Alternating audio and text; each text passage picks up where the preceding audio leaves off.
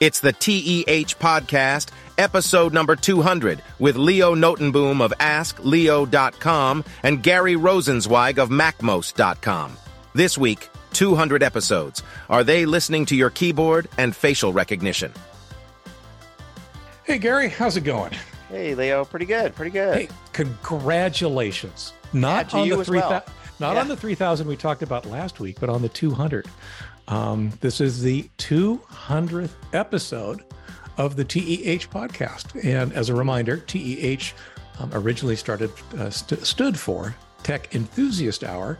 Um, and you know, we definitely try to continue to be enthusiastic, and we we kind of aim for an hour, but we decided to just call it TEH uh, some point, and here we are, uh, 200 Yeah, episodes later. 200 episodes. I think uh, I, I think I may have missed one. Back when we had more than just you and me Yes, as hosts, I think there was one that I couldn't make. I think I, I had the exact same thought earlier today as when we had more hosts. I think there was like one, maybe two that I've missed. Yeah. Um, but uh, but yes, for the podcast itself, it's it's 200. 200 and that was uh, November 2017 was episode 1 and I took a look at episode 1 just to Uh-huh. see what it was Uh-huh. we were talking about. Sure. And the name of that, we used to have, uh, I guess we tried to always come up with funny names, but um, you know, now we do more descriptive ones. But the name was, uh, I for one welcome our new AI overlords. and which and is almost prescient, you know? I know it's interesting. so we were talking about AI from episode one, and um, of course, we also I think we spent more time in that first episode talking about where that phrase came from. Welcome our new ex overlords, and that it originally came from The Simpsons. Strangely enough, uh, the uh, then it would it didn't spend that much time talking about AI. But the funny thing is, is is I think you know what AI is has actually changed, especially recently and the idea that six years ago uh you know ai would be this colossus kind of thing whereas if we achieved it then it would be something as like is it going to take over the world? Is it smarter than us? Is it you know that kind of thing. Whereas now with the large language model ai being in the news so much i think the definition of what the general public understands as ai has shifted a little bit over. I think plenty of people still think it's terminator right um, but I think a lot of people are also sort of getting, oh, it's so AI is really just the thing you can just chat with, and it could do your homework for you or something. Um, and you know, I, I mean, I think that's kind of true, but it is funny to think that uh, maybe some of the danger's been taken away there because we talk a lot about AI, like uh, you know, it's often wrong. You know, large language model AI, you you ask it uh, an answer for something, and it will give you something that's wrong.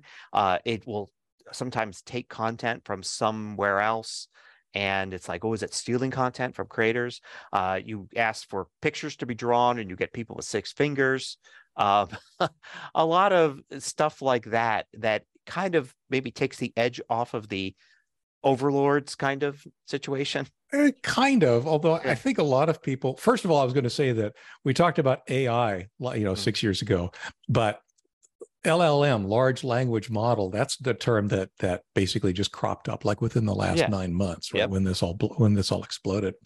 I do think that um, the mistakes, uh, the hallucinations, as they're called, often in the text-based um, chats, um, yeah, I think it tells people that you know, yes, this isn't perfect, and it's not going to take over the world today, but um, I think we're also seeing enough of a trajectory where people see it improving.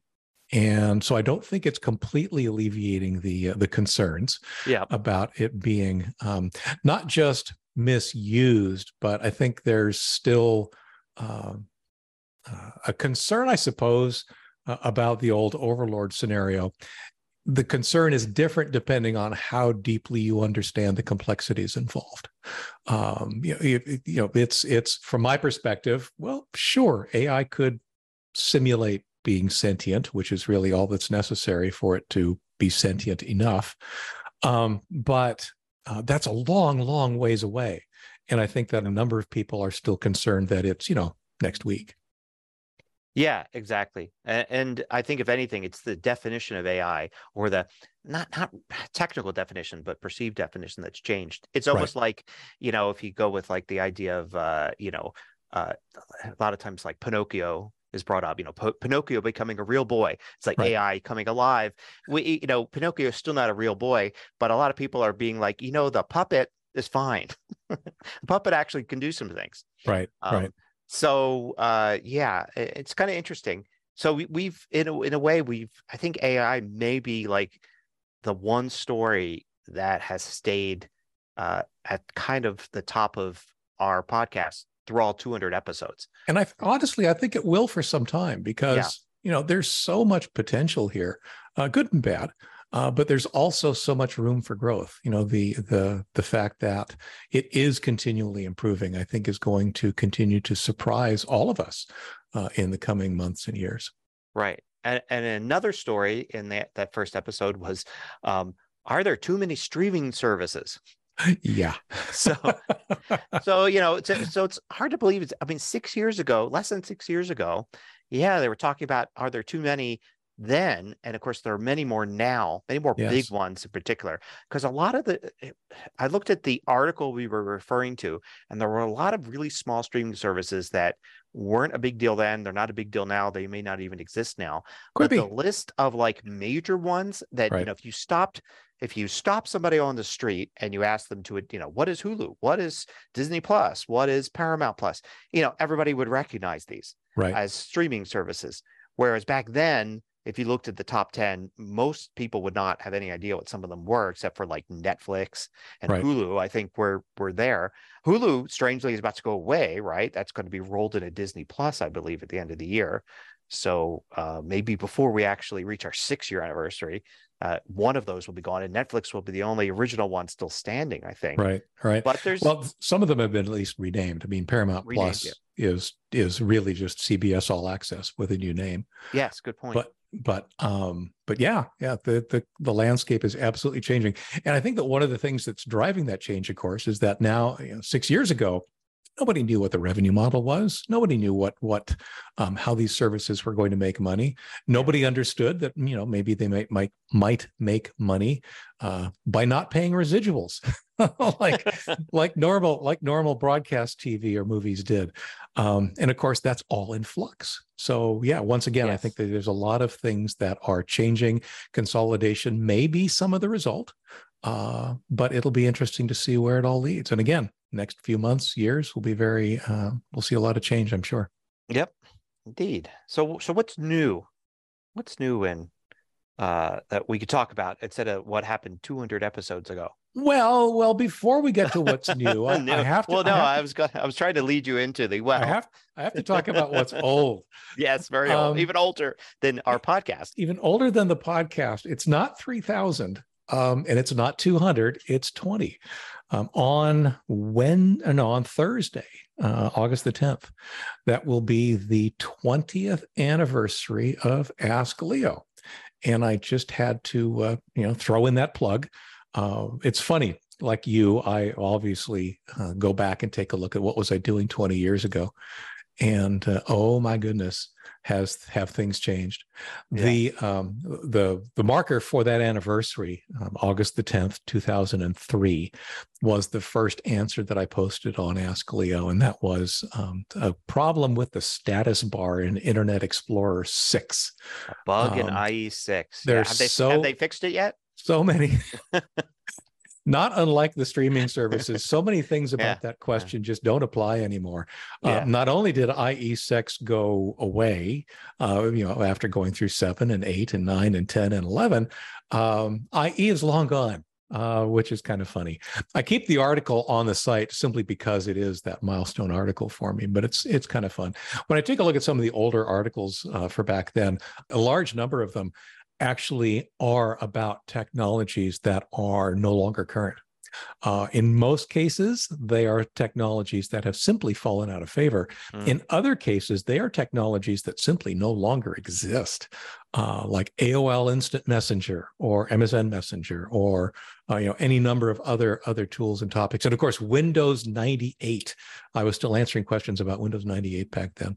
Um, so yeah, it represents you know 20 years of progress, which is great. Uh, I did not do an article count uh, but I think it's up to something like 5,000, 5,600, something like that, um, articles on AskLeo.com. And uh, yeah, 20 years of just plugging away. I think we mentioned this last week too. The uh, you know for the for the entrepreneurial spirits in our audience, uh, you know the, the secret to be it um, you know 3000 videos in your case 200 episodes in, in teh or 20 years for ask leo uh, is just showing up and doing the work every day or, or exactly. whatever whatever the appropriate schedule is for you but the you know it's it's continuing to do the work uh, there are ups and downs absolutely you and i have both ridden um, the uh, the search engine waves uh, you know, especially in the early days, Ask Leo was extremely dependent on Google search. Um, that has, uh, you know, gone up, it's gone down, it's gone up, it's gone down. The rules change. Right now, I feel fairly threatened by AI, not because of AI itself, but because of how Google is using it. Uh, but um, on the other hand, I started doing videos, which you know you did a long, long time ago, and uh, I'm finding that that might be a uh, a good solution for me. As in fact, very coincidentally, uh, my traffic to the YouTube uh, channel is actually maybe hockey sticking a little, oh, uh, which which would be awesome because that would make me feel a whole lot better about uh, you know about the traffic that's going on on the text based side on AskLeo.com. But you know what? These are the things that we have experienced over and over again over 20 years, and I hope to experience them over and over again in the next 10 or 20. So we'll see how it yeah. goes. Anyway, that's you know Yep. Yeah, you got me curious because uh, if your first if your first uh, article was on a bug in IE6, um, I, we talked about my 3000s episode, but I never thought to look at what the topic of episode one was. Uh-huh. And it was iPods in schools. so Apple no longer produces anything called the iPod. Yeah. And um, yeah, so and it wasn't actually the first thing at MacMost. It was just the first in the that I labeled episode one for the series that mm-hmm. I'm now past 3,000 on. There were uh, a couple dozen um, tutorials and other things that had been posted earlier in the year mm-hmm. as I was kind of finding my way with what sure. MacMost was going to be. But yeah, yeah, iPods in schools. I mean, hey, hey, in a way, it's like, yeah, I mean, Apple's in schools with iPads right. Uh, particularly uh, even more uh, you know than i they were everywhere with ipods but that was kind of interesting. It's funny because one of the things that um, uh, we were both advised by um, you know the various pundits in our in our respective fields was to um, focus on so-called evergreen content yeah. right? content that you could publish that would be valid for uh, years to come and in this industry, that's extremely difficult because so much is constantly changing. As you point out, you know, your first articles, my first articles, they don't really apply anymore uh, after 20 years. They were valid for a while, um, and then they, you know, they just very slowly didn't didn't apply anymore. It is one of the reasons, though, that I talk about uh, some of the uh, higher level concepts from time to time.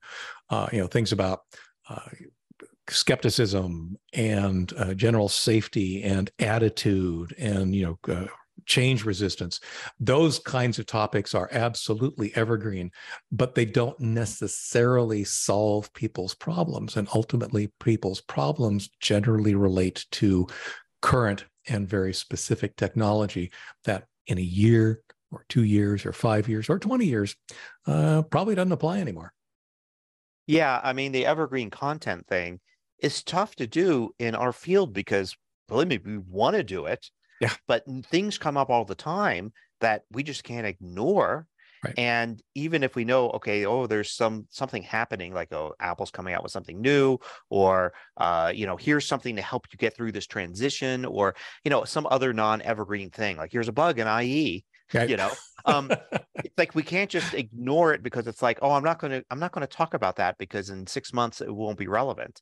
It's like we need to talk about those things. And then we also need to, you know, develop some evergreen content So it, it really has to be a mix. Plus, you know, all the all the best intent, intended plans for creating evergreen content kind of go out the window when you have to produce content. You know, when you're like, I'm going to do five videos a week, um, then it's like, all right, five evergreen yeah, video. Yeah. you know, it's like, no, you know, it's like, okay, it's morning. I need an idea. I need to record, you know, do something. Well, it's interesting because fall behind when you think about just if we were just to focus on evergreen content it, we would be completely different sites is what it would boil down to and our fundamentally i think the mission that we we both kind of aspire to uh, of actually helping people use the technology in front of them uh, wouldn't be addressed as well because that while there are evergreen concepts to that uh, when it comes down to specifics, it's the specifics that change all the time, and it's the specifics that folks need the most help with. Mm-hmm. Uh, and so, like I said, if, if we were to truly try and focus on purely evergreen content, we wouldn't be who we are.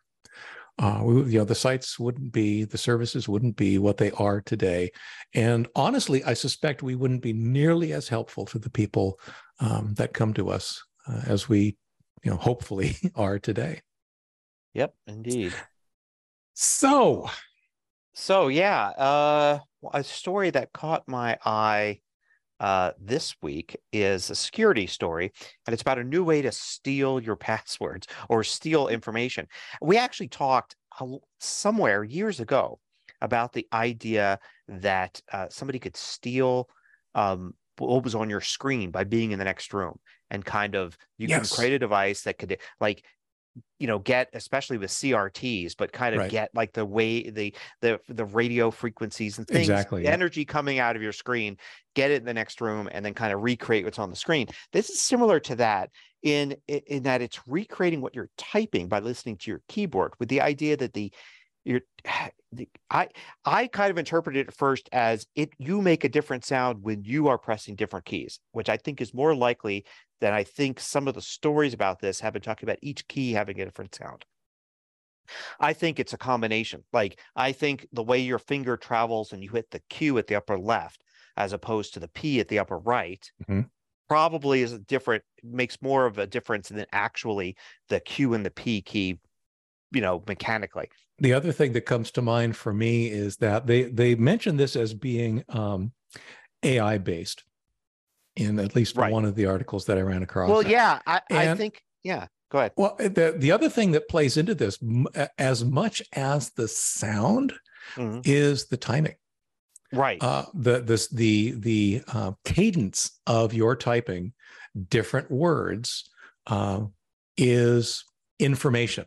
Uh, it may not be enough but it is information that can be learned and then perhaps combined with things like the sound of a keystroke uh, to allow AI to kind of sort of learn what these words sound like in terms of both literal sound and time.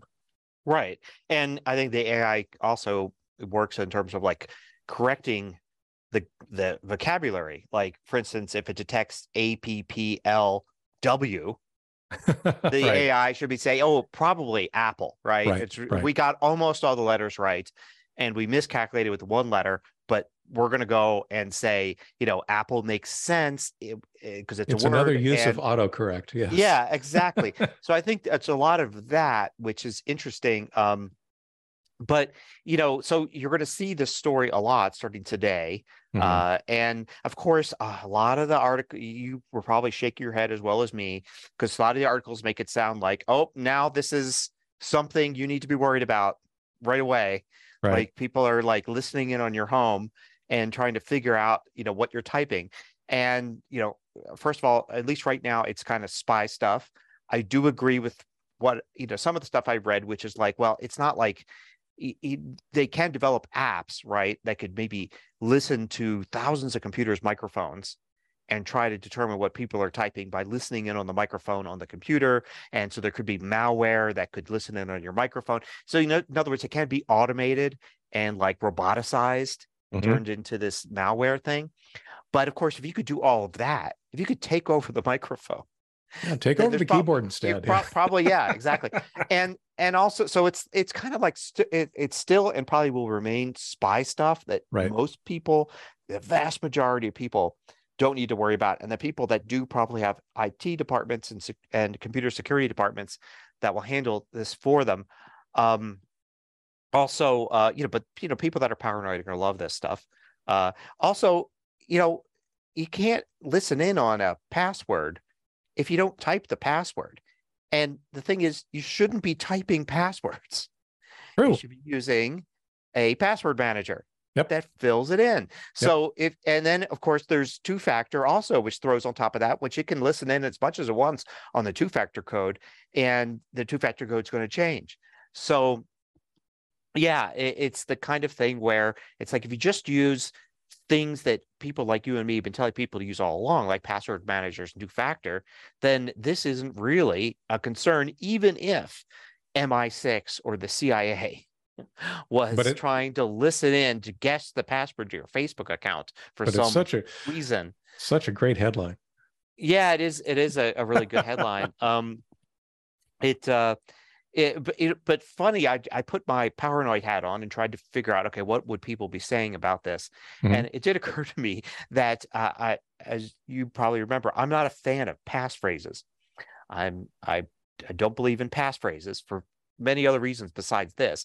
But it's another case against passphrases that if you were typing a random password, say a 13 character password, and it's just random letters and numbers, then AI wouldn't be able to know what to correct. Like if it got 10 out of the 13 perfect and three wrong, right? It's just wrong, right? It's right. not going to be able to know which three are wrong. It's not going to be able to know what character it's supposed to be. But if you use passphrases and it's three words like pirate, dragon, universe, just looking at books on my bookshelf here, uh-huh. um, then it could go and say, oh, well, dragon with an O, no, that's probably an A, and it could correct that. So actually, it kind of makes it, it adds to my list of reasons that you should be using passphrases. We should have that discussion sometime. We should. Uh, I, don't, I don't. Re- uh, I don't recall the full list, and I think it would make for an interesting discussion because I, I, just I recently released a uh, an article uh, last week, actually, yeah, talking about um, not necessarily pass phrases being better or worse than pass words, but um, a lot of people misunderstand the combinatorics. Their their concern is that you know I've got 16 characters in a password um, doesn't uh, isn't four four words isn't that easier for them to guess yeah. um, and the short answer is no for because math but um, uh, the it's it's a case against pass phrases but i don't think it's a very good one for you know all of the reasons we've been talking about this not. just i've got much better ones this this just isn't that scary a technology. What's funny is you know i have envision i have visions of this um, being uh, you know proof of concept is probably what they have but their proof of concept is probably uh, you know a very nice sensitive microphone probably a um, a directional shotgun microphone pointed at a keyboard uh, from just a couple feet away that is you know then analyzing all the sound that comes from it. That is not the real world right? The real yeah. world is uh, at best somebody across the room and at worst somebody out in the hall or in another room where they're just not going to pick that kind of stuff up. So it's interesting it's spy movie stuff like you say but from my perspective it's the spy movie stuff that we all look at and say yeah no it's not you see that in movies all the time where right. they're doing things that just don't make sense and while this is closer uh yeah no cool so in uh, in that same vein which is kind yeah. of interesting um i recently I, mentioned last week that i had taken a quick trip to the netherlands mm-hmm. and i don't recall I, I took a quick look at the notes i don't think i talked about facial recognition and how it was used on my return um, I signed up for some years ago uh, Global Entry, which mm-hmm. is essentially uh, giving the government uh, permission to do, I assume, a deep background check on you to make sure that you're not a terrorist or, or some kind of other problem. And they give you a special ID. You've got a different ID card, and um, you know uh, there's a, a, number I think you associate with your um, your travel plans and all this good stuff. The goal is that uh, when you get off the airplane back in the United States after an international trip, there's a line for you and a line for everybody else. and the line for you is shorter because there aren't as many people doing global entry and faster. And it's the faster part that kind of surprised me this last time because um, you know, I expected, sure, they'll probably not grill you quite the same way if you're part of the global entry program, because in a sense, they have a, a some level of prior established trust. But it's even better than that because I have, like I said, I carry a global entry card in my wallet and I actually had it ready to pull out. I didn't have to. The global entry return pl- uh, process is simply this you walk up to a machine that uh, basically looks you in the eye. It takes a, um, you know, looks at your face, uses facial recognition to identify you. That's it. You then walk over to the customs agent who asks you a question or two, who already knows who you are because that information is now showing up on his computer immediately. Mm. Uh, and then asks you a couple of questions, usually the benign stuff like, you know, what did you buy? What are you bringing? Uh, that kind of stuff. What are you bringing back into the country? And then it's have a good day. Uh, it's there, there was no paperwork. There was no, I, like I said, I didn't have to pull out my card. It was all based on facial recognition. Uh, to me, uh, this is a wonderful use of facial recognition because it really does streamline a lot of things. Now, you mentioned the paranoids out there. Yes, the paranoids are, you know, of course, going completely nonlinear about this kind of stuff because, oh my gosh, the government has your face. Um, they probably already have your face, but this is an opt in program. You're making a choice. And I have opted in because I'm honestly not that concerned. Um, however, there are other characteristics about me that make this somewhat more reliable. And to best explain that, I have to throw out another story that I saw this morning, which has actually been going on for a little while. Um, this is a woman who sues Detroit after facial recognition mistakes her for a crime suspect. Now I've got a link to the Washington Post article in the uh, uh, in the show notes. There are other articles. It shows up in multiple different places if if the Washington Post is paywalled for you. But the bottom line is that yes, the worst case scenario, they were using facial recognition to try and identify. Uh, you know, in this case, I think uh, a theft suspect, but nonetheless, a crime suspect of some sort. So they show up at her door and they arrest her based on facial recognition alone.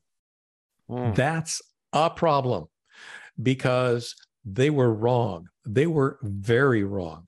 Uh, and it's not the first time. Uh, the article that I read says that this has been happening uh, in Detroit specifically, where they're doing this. Uh, it's happened like six times so far. Mm. And that is a really, really bad scenario, and certainly uh, shows that facial recognition has a very, very long way to go. Now, I said that I have an advantage, or I have characteristics that apparently facial recognition does better with. And you can imagine what those might be.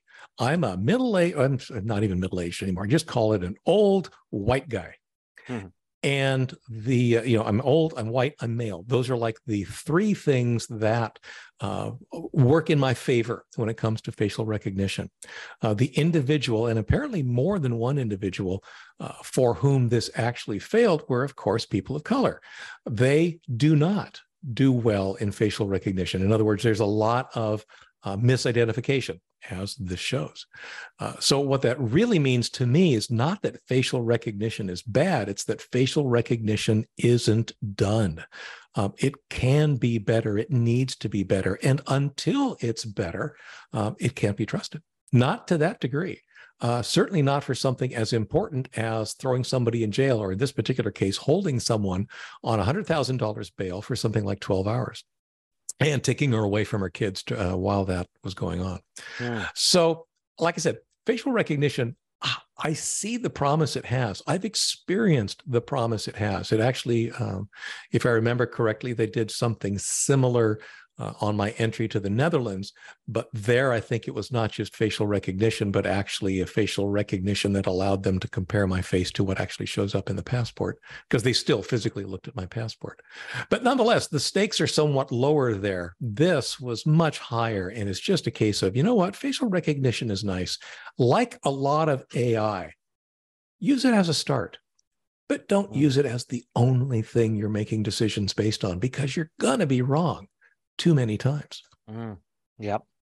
Yeah, I mean that was I mean yeah with your example they it's all they were doing is using it as a start they weren't just waving you through you still had to talk to somebody yes you know so and that's exactly what should have happened use it as a start in you know crime investigation but not to arrest somebody right, um, right. or detain or any you know any even inconvenience somebody. It's funny because this the same is true for a lot of again another area that I see a lot of promise in AI is in the medical field. Right. Mm-hmm. Apparently, it's doing a significantly better job of identifying certain types of cancer from x rays, which is great. That's wonderful. Don't rely on it. Make sure that there's somebody or somebodies who actually takes another look at the information that's being processed to confirm that, yeah, the AI is getting it right. Uh, again, the decisions that end up resulting from those kinds of analyses uh, are too important to be left to AI in its current state. Uh, so, yeah, it's it's interesting stuff, but uh, lots of promise, but a ways to go. Yep. Cool. So, one of the other things that came up, uh, again, just today, actually, there's an article in The Verge about how Google search is now apparently uh, checking your grammar. which which I thought was kind of interesting because if there's one place that I am more than willing to go grammatically incorrect, it's when I'm doing a Google search. But nonetheless, um, it is there's some kind of a grammar checker there that um, is going to apparently uh, start telling people when they're doing it wrong, I guess. Um, or maybe maybe it'll do a better job of uh, did you mean right? When you mm-hmm. misspell right now it does a really good job of saying hey you know you you misspelled this word or did you really mean this other word over here? Uh, and and do the search based on that.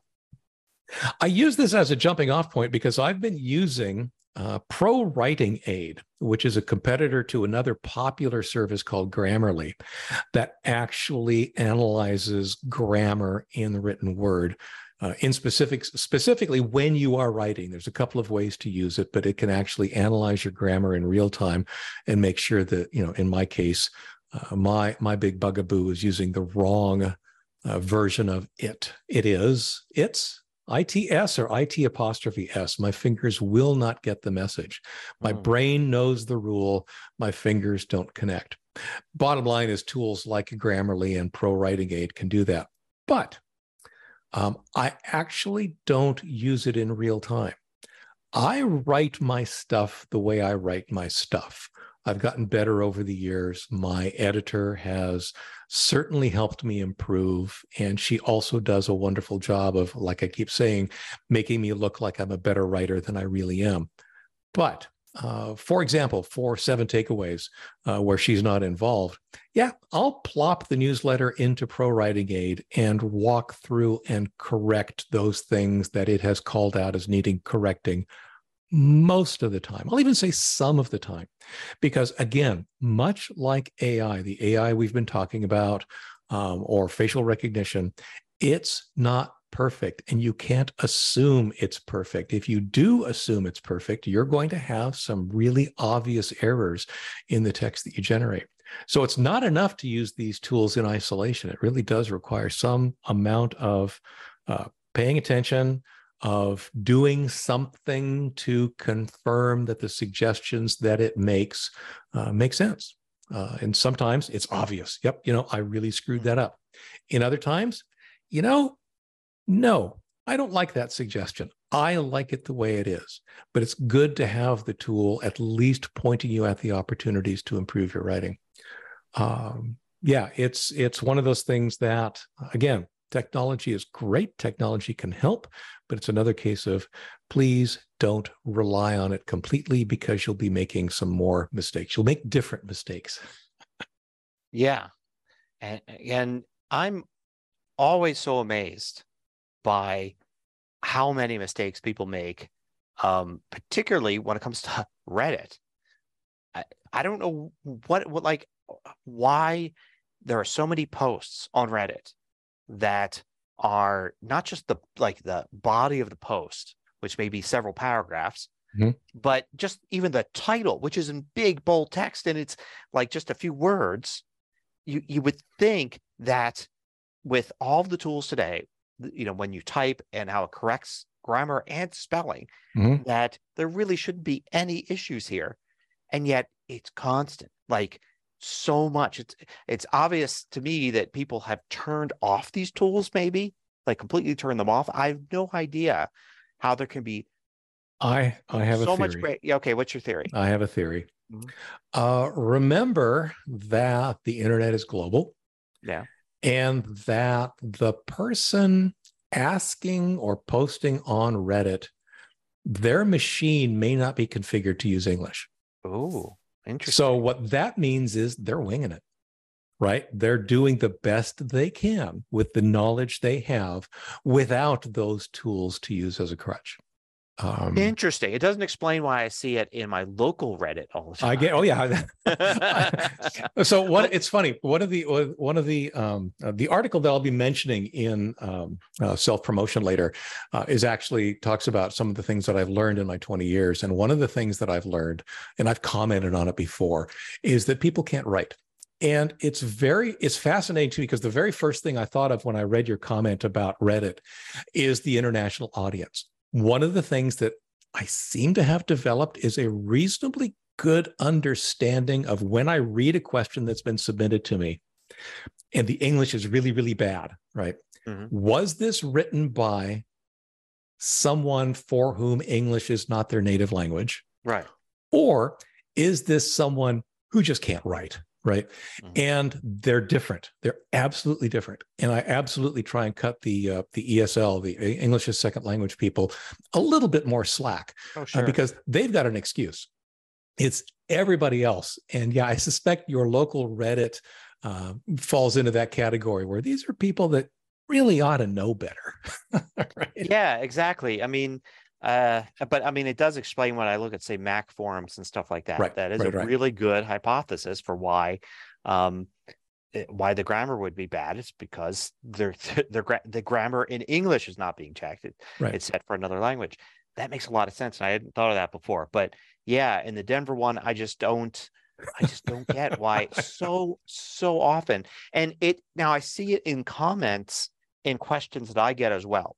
Hmm. but to a far less amount. Like I, I just don't see it anywhere as much as I do generally looking at Reddit. It's true. Uh, you know what? I, I, there's an observation that I hadn't made about my own content. I see it a lot more in the um, the the random questions that I get. In other words, mm-hmm. people who perhaps come to me for the first time.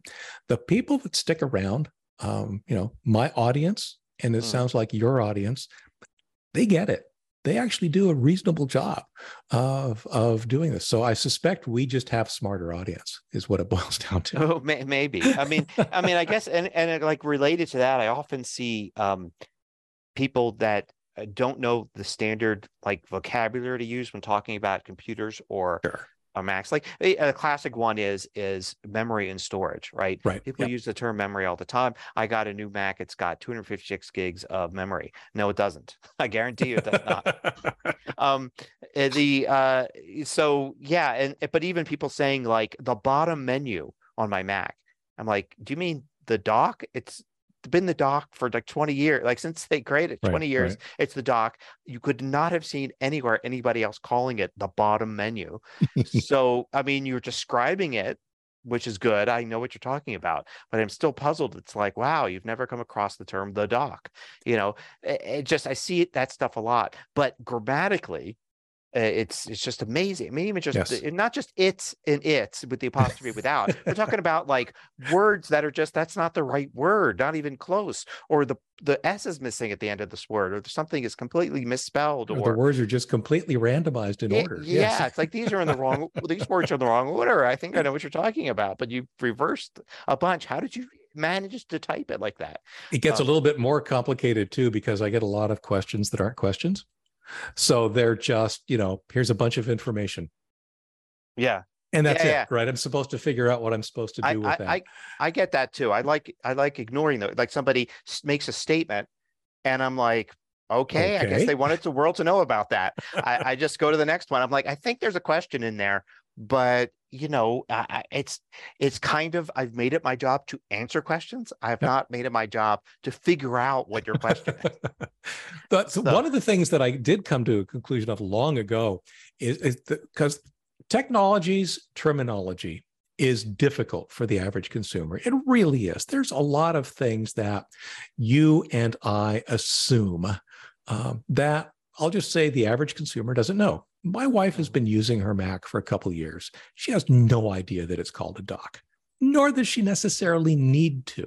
Mhm. Um, if, if she has a question, I know what she means. And a lot of what I find myself doing, especially given the corpus of information that I now have on the website, is not only am I acting as a glorified search engine for my own content, but I'm also acting as a translator. Both for the questions coming in and the answers going out, making sure that, uh, you know, yeah, there's a bunch of terms that apply to what you're asking about that you clearly don't know. So let's take a moment and make sure that um, a you know we we gently teach you the terminology so that when you uh, approach me or anyone else again uh, asking something related you'll at least be a step ahead in terms of using the correct terminology. Uh, but b let's you know let, let's realize that yeah that's not everybody needs to know all these terms and not certainly not everybody does know these terms. Um, that's i think honestly that's one of the values that you and i add uh, almost daily because we kind of understand what people are asking about even if they use the wrong words Exactly. And I think um, maybe I, I I've done videos before on vocabulary. Maybe I need to do one, uh, a more recent one, um, because they help you. Like for instance, using the dock as an example, if you know it as the bottom menu thingy, um, and you want to change it in some way, Right. looking through your system settings for the bottom menu thingy is not going to show you anything. But if you Right. know it's called the dock, Right. then instantly you're going to see there's a whole section. That's for that. And so just that little piece of vocabulary information that may seem like I don't need to know that to use my Mac. Well, actually, it, it will make things a lot easier. Maybe not today, Right. But maybe it, like, you know, six weeks from now, there's going to be something you need to do. And that knowing that vocabulary word will actually, you know, instead of being an hour trying to figure this out, is five seconds. what's Oh, interesting the is setting. I've thought about, I've got, a, for example, I have an article on the difference between um, memory, storage, and RAM, or storage and Mhm. memory, or whatever the, the terms they confuse are. Um, but the problem is, it's not something that most people are going to run into on their own. Um, it, I have it because, um, as a reference article, that I can point people to when they get it wrong, but they're not going to stumble on it. And I've resisted doing um, videos or long articles on terminology because the people that actually will see that, you know, my subscribers uh, to either my newsletter or uh, YouTube, uh, they already know, right? It's the people that are coming in afresh, you know, anew that are searching for an answer um, that are going to not necessarily understand the terminology. And while it might be nice to have a reference article that I can point them to, Mhm. uh, it's not something they're going to stumble onto their uh, on their own. What I do have, and I actually need to spend a little bit more time uh, working on it, is a glossary. So I actually have, you know, if there's uh, a word in my glossary, then when that word appears in an article, the first time it appears in an article, it's got an underline, and you can hover over it and see the Mm. definition yeah. that I find is probably uh, you know a really good solution for the casual visitor, the first time visitor, um, and hopefully you know it'll engage them and educate them a little bit on the time. It's funny. One of the things that I have referred to uh, my my job is answering questions, but sneaking in a little education along the way, because people generally i don't think are interested in being educated. Certainly the people you know the, people don't necessarily want to know that it's called a dock. But as you point out six months from now when they're trying to do something Yeah. and they remember you know wasn't there a word? Yeah, there was a word for that that will help them further down the road. So that's why I say gently, because uh, ramming education p- down people's throats never works. But um, at least having it be a side effect of getting their questions answered is probably not a bad approach. Yeah, indeed. Cool. No. All righty. Speaking Yeah. of cool, Yeah. uh, so after answering all these questions and after you know getting frustrated at people's misuse of terminology and after getting berated occasionally on YouTube, where while YouTube has gotten comments have gotten better, um, they still do seem to be a little bit wilder than the ones I get on my on the website. Um, I need therapy, and last week I mentioned uh, the hydraulic press video channel. The one that I'm running across today is a shredder. And I Mm. don't mean a paper shredder, I mean industrial strength shredders. So the YouTube video that I'll point to um, is actually one, it- it- I think it starts out, it shreds a motorcycle. I mean, that's the size Wow. of the of the thing. And it is very calm, very persistent um, and obviously very powerful. I think they also, uh, I didn't watch the entire thing, but I think they also ended up shredding a manhole cover, which is also pretty impressive. Um, I just, it's, it's just very therapeutic to watch all of these things go in big and come out in pieces. Um, so anyway, uh, that to me, uh, my therapy for the week is uh, uh, industrial shredders. Like I said, I have a pointer to one on YouTube. If you simply search for industrial shredder, you'll get a bunch of them on YouTube. And uh, there are a number of TikTok channels that actually do the same thing. I just keep running across them and I just sit back and smile as I watch things get destroyed. It's wonderful. Yeah, that reminds me. Uh, you know, growing up, my my father always, you know, liked shredding things that came into the house. You know, Mhm. bills and all that. And once they Mhm. were no longer needed, they had to be shredded, couldn't be thrown away. Mhm. Um, but he also spent uh, some time in his career working at a certain five-sided building outside of Washington D.C. Uh-huh.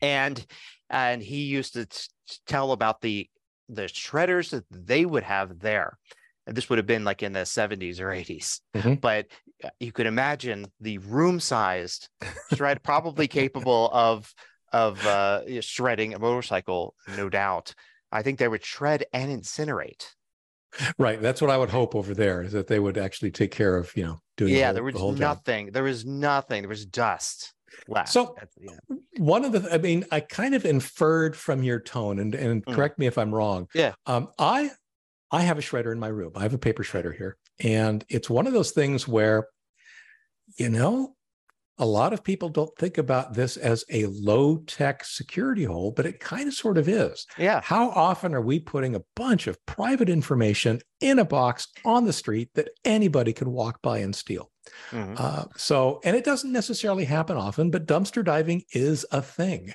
And it's just one of those very simple things that, you know what? If it's got some private information, some personally identifiable information in it, um, and you know what? Even if you're just not sure, we'll run it through a shredder. What the Mhm. heck? Um, it's it's a nice and secure thing to do. yep Um, also therapeutic, by the way. We end up um, collecting paper.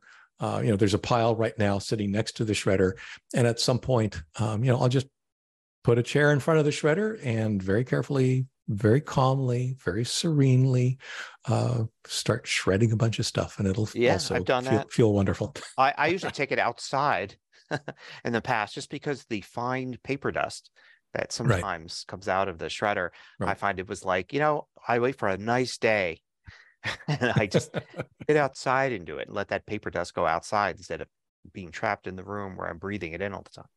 Um, and anyway, um, my ain't it cool was I saw uh the movie Oppenheimer. cool. Um, and it not necessarily about the movie itself, which was, you know, uh, I, a big actor showcase. it was Uh, long, somebody- wasn't it? I, I haven't seen it. But Yeah. It's long. I mean, somebody I heard somebody describe it as uh, three hours of uh, men talking to each other while they sit in rooms and smoke cigarettes, and then ten seconds of a bomb going off. And basically that's pretty it's pretty close. Um, but you know, the the big deal was like, oh, it's IMAX, gotta see it in IMAX, IMAX Mhm. laser, you know, it's like all this. And and I tried. There is there are a few IMAXs near me that I was I could have gone to see it at. Uh, only one of which I thought was close enough for me really to be like, ah, you know, I don't want to make a big excursion out of this. And that was sold out at the time I wanted to go see it because the people really wanted to see it in IMAX. So I was like, ah, forget it. I'll just I'll, I'll let it sit for a couple more weeks. And then I noticed it was playing at a movie theater near me, not in IMAX, not in regular digital projection or even 70 millimeter, but it was playing in 35 millimeter film. And apparently, this is another one of the ways that this film is being distributed Right. because the the movie's creator, Christopher Nolan, actually likes 35 millimeter film. So while a lot's been made out of the fact that they filmed this and edited it simultaneously in IMAX and with film, he actually says that, well, if you're going to ask me, go see it in 35 millimeter film. So I thought, you know, why not? It's a movie that takes place mostly in the 1940s, 50s, Right. and 60s. Um, it'll add some ambiance to it. Isn't so it? I did- Is it in black and white? No. Oh, okay. So For some reason, I saw somewhere that it was. Yeah, so I went and I saw the movie in 35 millimeter film, and boy, it was. I haven't seen a 35 millimeter film in a while. Matter of fact, I've seen 70 millimeter film uh, more recently than I've seen a 35 millimeter uh, movie. And it was, I thought, well, maybe you, know, you can't even tell nowadays because they probably have special, like the film is really good, the projectors are really good. No, you could tell. Oh, it was there was if I took the time to actually like focus my eyes on the the screen rather than like into the screen, you Right, know, right. mentally, yeah, it, it's it's incredible how dirty 35 millimeter film is. I mean, but it just to me, first of all, it didn't take anything away from the acting and the dialogue, which Sure. is what this film is really about. Um, and it was kind of a neat ambiance thing. Plus, I got to sit in a movie theater with about 10 other people, as opposed to the sold out IMAX shows right. that were going on, you know, a few miles away. Um, but it, but it was kind of neat. That that may actually end up being like the last time in my life I ever see a 35 mil, millimeter film, considering I can't remember the last time I did. I Right. had to go out of my way. I think the theater I was at actually mentioned that they are the last uh real 35 millimeter projecting Fascinating. theater in the area and you know they they have like a, a selection of theater rooms there and they're all regular digital projection except this one has the old equipment in it and a trained projectionist that Yeah, because that's a skill set that's going out of out of style Yeah. too. Then, yeah. you got to be yeah there's got to be an employee that is running the film as opposed to the other theaters where there's nobody there It's just all automated. Yeah. it's all yeah. automated and it's just you know shown on the screen unless something goes wrong there's nobody back there um this this you know there was somebody back there frantically getting the next reel of however many reels there were you know I'm sure there were a lot ready to go and put uh put up there to to go so That was the big story about the IMAX version, though, is that it was apparently on film. yeah it's on film And it Uh, is yeah, so big and heavy that the many several IMAX theaters weren't able to show it. Yeah, Yeah. and there's there's so many variations of this film. There's whole Right. web pages d- dedicated to listing the theaters and exactly because there are three different IMAX versions. I think there's IMAX regular, there's IMAX laser, then there's the IMAX film, or maybe one, maybe two of those are the same. There's 70 millimeter prints going around. You could see it in 70 millimeter. The 35 millimeter print I saw. There's regular digital projection, and then there's like a higher uh, quality digital that some theaters can do. So yeah, a whole variety of stuff. And when the film is made, anytime a film is made in IMAX and in you know regular screen ratios, it's actually two different uh, cameras. So the cameras are actually next to each other. Oh, really? I didn't know that. Yeah. So they sit there and they they every scene was filmed with two cameras for every angle and every shot was an IMAX camera and a regular camera pointed at the same thing. Right. There were two, you know, basically, you know, edit eh, they had to edit everything simultaneously, Right. taking the same frames for the IMAX and for the uh, regular ratio and all that. And IMAX is pretty much square. It's almost square whereas the 35 millimeter and 70 millimeter would have been a more extreme ratio. Right. Um, so yeah, it, it's interesting. And and way too and actually I almost didn't go and see Oppenheimer at all because of it. Like if it had just been it's just a regular movie, go see it at a theater. I think I would have been like, "Yep, I'm going." But because of all that, I almost said, "Forget it. I I can't decide which one I'm supposed to go and see, so I just won't go." Go see Barbie instead. I'll see. Yeah, exactly. Uh, much easier decision to make what theater to go see it at. Um, Speaking of which, I never thought I would say this, but there's a pretty good chance I'll see Barbie when it's as, streaming. As well I'm, as I'm, I will. I hear. I'm, well, Greta Gerwig, such good things I, about it. I think I've seen every movie she's ever made. Ah, okay. So the, this is not going to be any different. Um, Okay. uh, probably putting it off a little more than normal simply because of you know the crowded theater thing. I'd, I'd rather go, you know, after the theater's a little more empty, just because I Oh. get the seat I want in the middle. Yeah, you no, I know. w- I'll wait for streaming. I'll I'll wait. For, I'll watch it Oh. here at home. But yeah, Yeah. So, um, cool. So, uh, like I mentioned earlier, blatant self promotion. Uh, after all this time, that's still the only quote unquote ad you'll hear here. Uh, I have an article coming out the day after tomorrow as we record this. So today is Tuesday. On Thursday, the article coming out on the 20th anniversary of Ask Leo is what I've learned answering questions for 20 years. It's askleo.com slash 161580. Um, and I've alluded to a couple, obviously, in today's episode, uh, but there's a lot, and only some of it is about technology. Uh, it's actually a lot more about uh, people and relationships and even philosophy. Um, I think if Mm. you're if you're interested in those kinds of topics and and how they dovetail from having done this kind of stuff for 20 years, you might find it an interesting article. What I've learned answering questions for 20 years. All right. And uh, my video uh, that I want to point out from this week is get creative with the number spreadsheets. One of the main differences, if not like the biggest difference between Excel and numbers, is Excel kind of gives you, uh, or Excel gives you a big spreadsheet and you can do Right. all sorts of things in uh, the grid of cells. Uh, numbers gives you a blank canvas and you could put tables on that canvas that have multiple tables, even tables that are just one cell.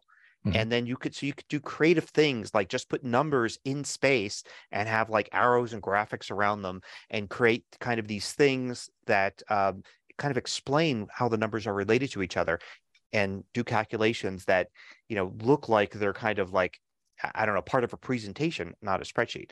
So just a whole like different way of like looking at how to use spreadsheets uh, in this video. Cool.